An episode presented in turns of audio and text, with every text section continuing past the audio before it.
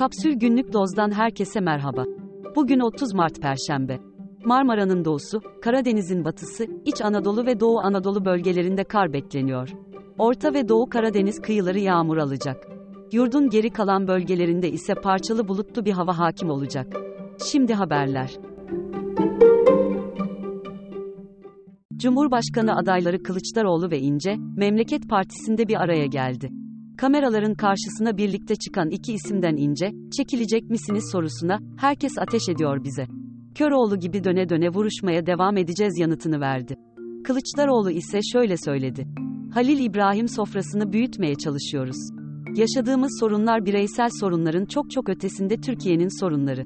Türkiye'nin sorunlarına ben ne kadar duyarlıysam elbette ki Sayın İnce de en az o kadar duyarlı. Yoksulluk sınırı 31.240 liraya yükseldi. Açlık sınırı ise 9.590 lira. Türk İş verilerine göre, Ankara'da yaşayan 4 kişilik bir ailenin, gıda için yapması gereken asgari harcama tutarı, son bir yıl içinde %94.62 arttı. Bekar bir çalışanın yaşama maliyeti ise aylık 12.469 lira. Cumhurbaşkanı Erdoğan, Temmuz ayında asgari ücrete ara zam yapılacağını söyledi. Ayrıca elektrikte tüm abone gruplarına %15, sanayide kullanılan doğalgaza ise %20 indirim uygulanacağını bildirdi. İndirimler Nisan ayından itibaren geçerli olacak. Turizm sektör temsilcileri, seçimlerin ardından hem yurt içi hem yurt dışından taleplerin artmasını bekliyor. Deprem döneminde rezervasyonlarda %30'ları geçen iptaller yaşandığını, insanların erken rezervasyon yapmaktan kaçındıklarını paylaşan temsilcilere göre, Haziran ayından itibaren hareketlenme başlayacak. Gıda Denetçileri Derneği, İstanbul'un 39 ilçesindeki marketlerden topladığı örneklerde, hayvansal hücre kullanılmadan yalnızca ot ile üretilmiş sucuklar tespit etti.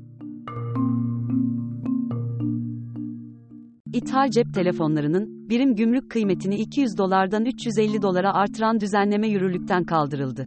Böylece fiyatlarda 2500 liraya kadar çıkacak bir zammın önüne geçildi. Şimdi dünyadan haberler. İsviçre'de yaş ortalamaları 73 olan 2000'den fazla kadının, iklim değişikliğinin insan hakları ve sağlıklarına risk oluşturduğu için açtıkları dava, Avrupa İnsan Hakları Mahkemesi'nde görülecek. Bu, iklim değişikliğinin insan haklarına etkisiyle ilgili ahimde görülen ilk dava olacak. Davacılar, ülkenin sera gazı salımlarını azaltması için daha fazla gayret etmesini talep ediyor. Avustralya'da bir adam, metal dedektörüyle yaptığı aramada 2.5 kilo altın içeren 4.6 kilo ağırlığında bir taş buldu. Taşın içindeki altınların değeri ise 240 bin Avustralya doları, yani 3 milyon lira olarak hesaplanıyor. Bölgede yoğun altın arama çalışmaları 170 yıl önce sona ermişti.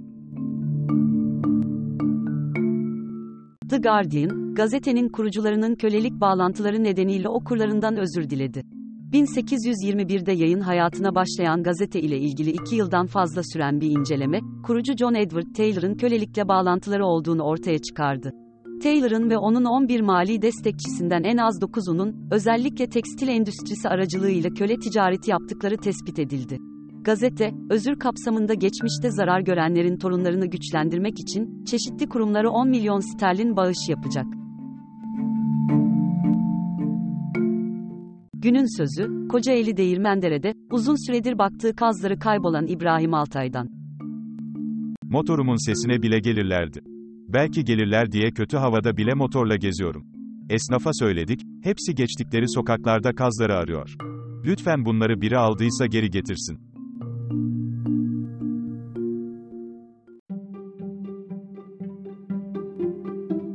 Daha fazlası için kapsul.com.tr adresini ziyaret edebilirsiniz.